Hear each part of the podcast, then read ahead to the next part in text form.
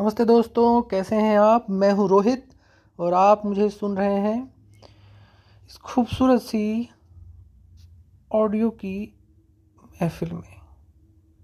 दोस्तों, बात हो रही है आजकल अडानी और हिटन्सबर्ग रिपोर्ट को लेकर तो उसके बारे में बहुत कुछ बताया जा चुका है और मुझे लगता है कि मेरा बताना भी बहुत ज़रूरी नहीं है। हम जानेंगे आज कि जिस तरह से अडानी ये जो परिस्थिति है उसको फेस कर रहे हैं। इससे पहले भी धीरू भाई अंबानी ने इस तरह की परिस्थिति फेस की थी। तो उन्होंने ऐसा क्या किया? चलिए शुरू करते हैं। आज हम कुछ महत्वपूर्ण कहानी शेयर मार्केट के इतिहास के पन्ने हैं उनको टटोलेंगे। तो कहानी कुछ यूँ शुरू होती है आ, ये कहानी बेसिकली शुरू होती है 1977 में। धीरू भाई अंबानी ने अपने जो रिलायंस है, उसके शेयर मार्केट को रजिस्टर्ड कराया था और वो जो उस समय में वो दस रुपये की दर से करीब अट्ठाईस लाख शेयर जो है वो इक्विटी जारी हुई थी उसकी। तो होना ये था कि किसी जो शेयर को बेचने की शुरुआत में, जब शुरू शुरू में एकदम तुरंत तुरंत में पब्लिक ऑफरिंग यानी आईपीओ से होती है। यानी आईपीओ खरीदेंगे तो उससे जो है शेयर बेचेंगे। मतलब तुरंत तुरंत में जो आईपीओ होता है वो चौदह हज़ार, पंद्रह हज़ार, ये हर सबका अलग अलग रहता है। तो जैसे ही उसका आईपीओ आया, उसने एकदम धमाल मचाया, उसने एकदम आप यूँ कहिए कि रिलायंस ने तहलका मचा के रख दिया।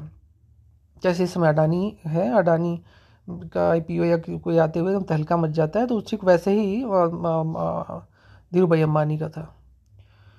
तो धीरे धीरे लोगों को बड़ी दिलचस्पी बढ़ी उनमें और उसके बाद वो नए नए थे, लेकिन जिस तरह से उनका आईपीओ आया, लोगों ने शेयर मार्केट में इन्वेस्ट किया और उसके बाद उनको लेकर इतना क्रेज़ था उस समय कि जिस तरह से इस समय अडानी को लेकर क्रेज़ है और उस समय भी ये सब चीज़ें होती थी जो आज हो रही हैं शेयर मार्केट में। आज ऑनलाइन है और हम देख रहे हैं, सुन रहे हैं सबके पास और शेयर मार्केट में इन्वेस्ट करने वालों की संख्या बढ़ी है, लेकिन बहुत सारी चीज़ें अभी भी वैसी ही हैं।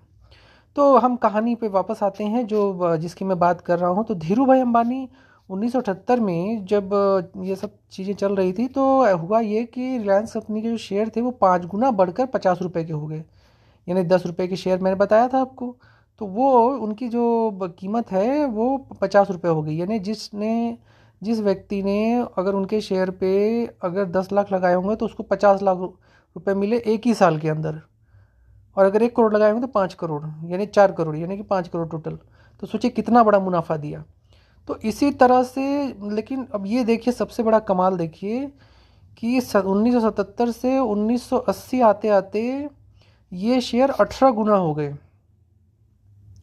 और अब ये एक सौ छियासी के हो गए, यानी कि आपने एक करोड़ रुपए लगाए तो ये हो गए 180 करोड़ के।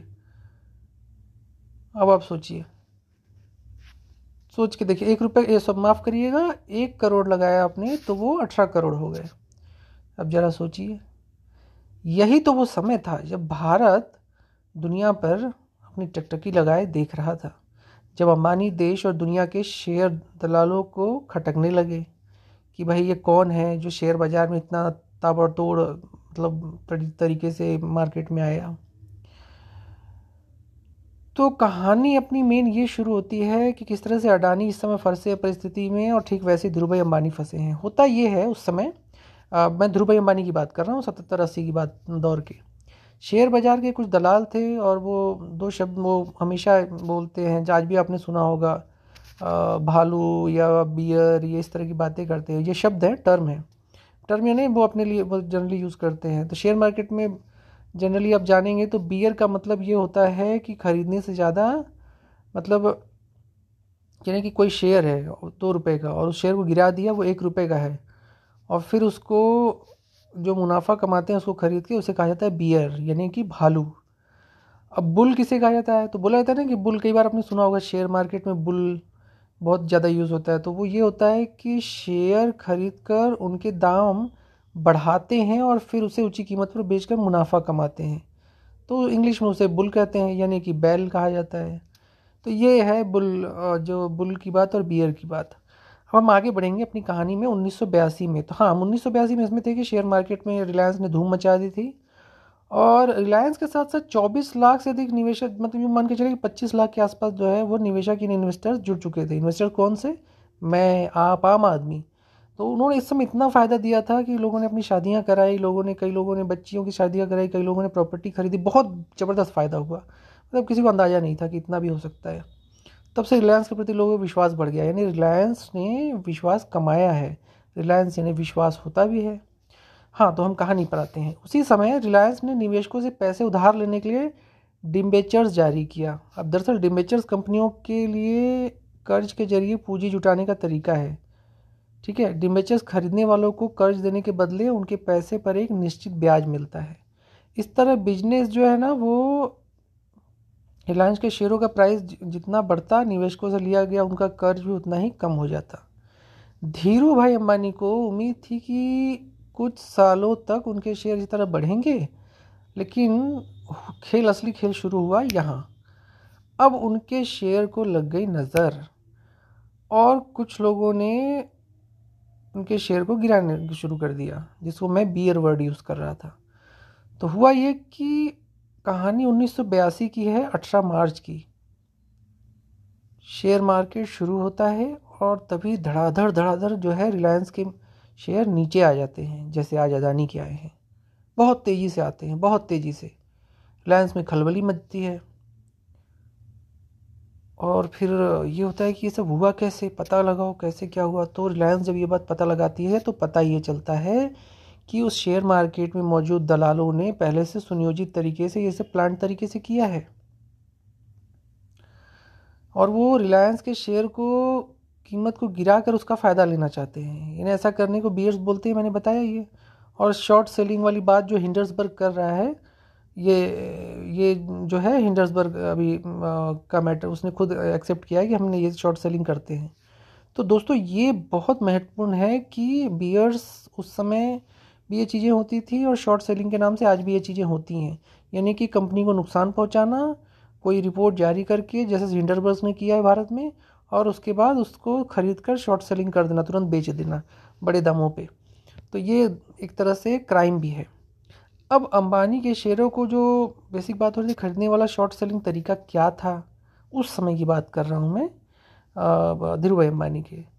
तो इसमें एक चीज़ ये थी कि जो संख्या में ब्रोकरेज के ज़रिए रिलायंस ने शेयर दूसरों से उधार लेकर बाज़ार में धड़ाधड़ बेचने लगे थे, यानी कुल मिला के इसमें जो शेयर मार्केट के दलाल बड़ी संख्या में ब्रोकरेज के ज़रिए रिलायंस के शेयर दूसरे से उधार लेकर धड़ाधड़ बेचने लगे इसे कंपनी की जो शेयर है, यानी शेयरों कंपनी के शेयर की जो कीमत है, वो तेज़ी से कम होने लगी। दलालों का प्लान था कि ब्रोकरेज से उधार किए गए शेयरों को कम कीमत होने पर बाज़ार से खरीद कर लौटा देंगे और मुनाफा कमाएँगे। अब इस तरीके से एक नियम ये भी होता है कि अगर उधार लिया तो लिया गया शेयर तय समय पर नहीं लौटाया तो पचास रुपये प्रति शेयर उसे हरजाना देना होगा। कहानी अब शुरू होती है। 18 मार्च 1982 के दिन शेयर बाज़ार शुरू होने के आधे घंटे बाद ही बियर्स ने तीन lakh share share short selling के ज़रिए बेच दिए। अब सोचिए, उस समय तीन लाख। एक साथ इतने शेयर बिकने की वजह से रिलायंस के शेयर की कीमत एक सौ इकतीस से गिर के एक सौ इक्कीस पे आ गई, यानी दस रुपये घट गया। और इससे हुआ ये कि कोलकाता के जो शेयर दलाल थे, उनको लगा कि अब ये मार्केट में कोई ख़रीदेगा नहीं, क्योंकि नीचे आ गया। तो इस तरह से शेयर भग काफ़ी भगदड़ मच गई और उसके बाद शेयर टूटता चला गया और बहुत ही नीचे चला गया। कुछ इसी तरह से इस समय भी यही हो रहा है। हिंडर्सबर्ग में भी ये, का मामला भी यही है और अडानी के साथ भी यही किया गया है। और उस समय भी ऐसा था कि रिलायंस को डूबना तय माना जा रहा था, लेकिन धीरू भाई अम्बानी ने क्या किया? धीरू भाई अम्बानी ने तब एक खेल किया। उन्होंने पूरे पासा ही पलट दिया और उस समय और आज भी उसका एक उदाहरण दिया जाता है। इसीलिए धीरू भाई अम्बानी को धीरू भाई अम्बानी कहा जाता है। तो कहानी पर हम वापस लौटते हैं। हाँ तो कहानी ये थी कि अम्बानी की तरफ़ से दुनिया भर के टॉप बुल, जो बुल्स थे बुल दलाल थे, उनको उन्होंने कम्युनिकेट किया। यानी उनसे बातचीत की और उनसे जाके वो पर्सनली मिले। अब कई ऐसे जो जो टॉप बुल थे जो शेयर मार्केट में लगाने वाले दलाल थे वो अंबानी की तरफ़ से उसमें उन, उनके पक्ष में आ गए।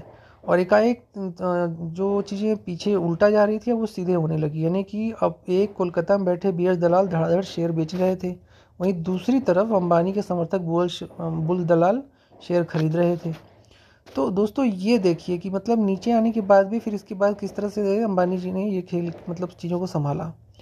अठारह मार्च की बात की शाम की बात है जब जैसे ही दिन खत्म हो रहा था तो 125 की कीमत पर जाकर उनका शेयर बंद हो गया। जो मैंने पहले बताया कि 125, 121 और 131 था 121 आया था और 131, 121 पे और अभी 125 पे आ गया।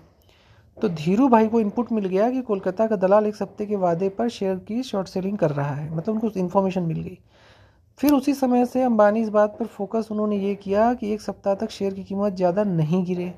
अब ऐसा होने पर कोलकाता के दलालों को या तो ज़्यादा कीमत से शेयर खरीद कर उधारी चुकानी पड़ती, या फिर उधार लिए गए शेयरों पर हर्जाना भरना पड़ता।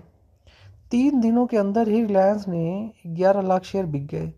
अब इनमें से 8 लाख के करीब अंबानी के दलालों के जो दलाल थे, जिन्होंने उन्होंने खरीदे। शेयर मार्केट में सबके होश उड़ गए।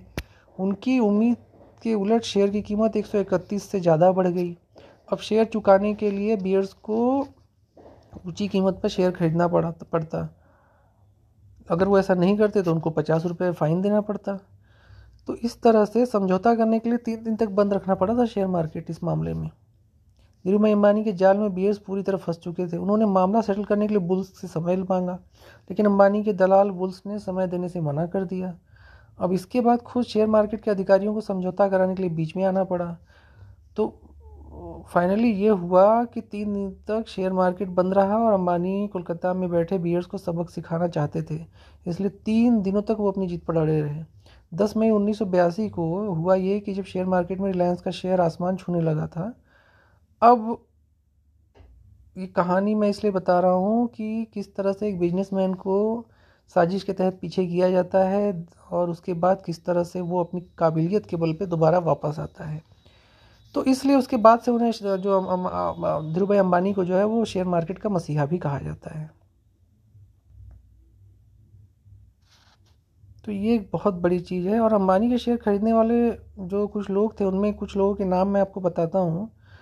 तो इस बारे में ना प्रणब मुखर्जी जो फॉर्मर वित्त मंत्री हैं, पूर्व वित्त मंत्री, उन्होंने उन्नीस सौ बयासी तिरासी के बीच एक एन ने उन्होंने जवाब दिया था कि एक एन ने नाम खुलासा किए बिना अंबानी के शेयरों में 22 करोड़ रुपए इन्वेस्ट किए थे। उस समय ये रकम काफ़ी बड़ी थी। कुछ दिन बाद पता चला कि फिकासो और लोटा नाम की कंपनियों के ज़रिए पैसा इन्वेस्ट किया गया था। फिर इन कंपनियों के मालिक कोई शाह नाम के व्यक्ति थे। अब ये शाह कौन था, तब, अब तक पता नहीं चल पाया। हालाँकि बाद में आरबीआई ने अपनी जाँच में रिलायंस को क्लीन चिट दे दी।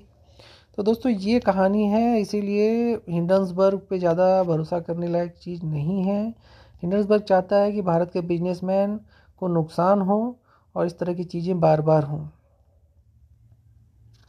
तो ये चीज़ आपको कैसी लगी, मुझे ज़रूर बताइए। हिंडन्सबर्ग और धीरू भाई अम्बानी और अडानी पर ये पूरी कहानी थी। मुझे लगता है कि आपको काफ़ी पसंद आई होगी। तो मुझे ये ज़रूर बताइएगा कि क्या और नई कहानी मैं जोड़ूँ और क्या नई कहानी आपको बताऊँ। लेकिन एक महत्वपूर्ण चीज़ दोस्तों ये है कि आप इस कहानी से कुछ चीज़ें सीख सकते हैं। वो ये कि एक बड़ा व्यापारी अगर काबिलियत रखता है और उसको हुनर रखता है तो उसके साथ कितनी भी षडयंत्र कर दो, वो अपनी काबिलियत से सब कुछ ठीक कर देगा। अब अगर आप अडानी की बात करें इस समय तो अडानी के शेयरों की कीमत चार लाख रुपए, चार लाख करोड़ रुपए गिर गई है। गौतम अडानी सातवें स्थान पर थे, तीसरे से सातवें स्थान पर चले गए, फिर और भी पीछे चले गए। अब ऐसे हर किसी के मन में था, और सवाल उठ रहा था कि हिंडरबर्ग है क्या? ये कंपनी करती क्या है? इसका मालिक कौन है कि ये रिपोर्ट क्यों जारी करता है? दरअसल नाथन एनर्सन नाम का एक शख्स है अमेरिका के कनेक्टिविटी यूनिवर्सिटी में इंटरनेशनल बिज़नेस विषय से उसने ग्रेजुएशन की है। उसके बाद वो नौकरी तलाश कर रहा था, जल्दी उसने एक डेटा रिसर्च कंपनी में नौकरी मिली। उसके बाद उसका काम पैसों में इन्वेस्टमेंट मैनेजमेंट से जुड़ा था। नौकरी करते हुए एंडरसन जे, डेटा और शेयर मार्केट की बारी, बारीकियों को समझा। फिर उसने, उसके बाद वहाँ पे शेयर मार्केट में उसने अड्डा बनाया और उसके बाद शॉर्ट सेलिंग शुरू की। 2017 में उसने हिंडन्सबर्ग नाम की एक कंपनी शुरू की। हिंडन्सबर्ग एक घटना है और प्लेन की, उसके ऊपर ये नाम रखा गया है। तो दरअसल शेयर मार्केट में कहीं गलत तरह के पैसों लगा, उसकी हेरा फेरी और किस तरह की बातों का वो रिसर्च करते हैं। कई सत्रह सोलह सत्रह कंपनियों का इन्होंने खुलासा किया है। लेकिन ये कंपनी खुद भी सवालों के घेरे में है, हिंडन्सबर्ग। वो नुकसान पहुँचाने के लिए इस तरह के काम करती है, ऐसा उसके ऊपर आरोप लग रहे हैं और अभी भारत में भी ये चीज़ देखने को मिली अडानी वाले मामले में। तो दोस्तों, ये था पूरा का पूरा मामला और हिंडर्सबर्ग का मैं पूरा एक मतलब बता देता हूँ। छः मई उन्नीस सौ सैंतीस की बात है। ब्रिटेन की मैनचेस्टर शहर में हिंडर्सबर्ग नामक एक जर्मन एयर स्पेसशिप उड़ान जो है, वो हवा में ही क्रैश हो गया था, जिसके कारण 35 लोगों की मौत हो गई। जाँच में जब पता ये चला कि विमान हाइड्रोजन गुब्बारों में आग लगने की वजह से घटना घटी, इससे पहले भी हाइड्रोजन गुब्बारों में आग लगने की वजह से यह हादसा हो चुका था। तो दोस्तों बताइएगा, ये कैसा लगा? अडानी पर ये पूरा किस्सा, कहानी, मुझे लगता है आपको पसंद आया होगा। बहुत बहुत धन्यवाद और ज़रूर सुनिए।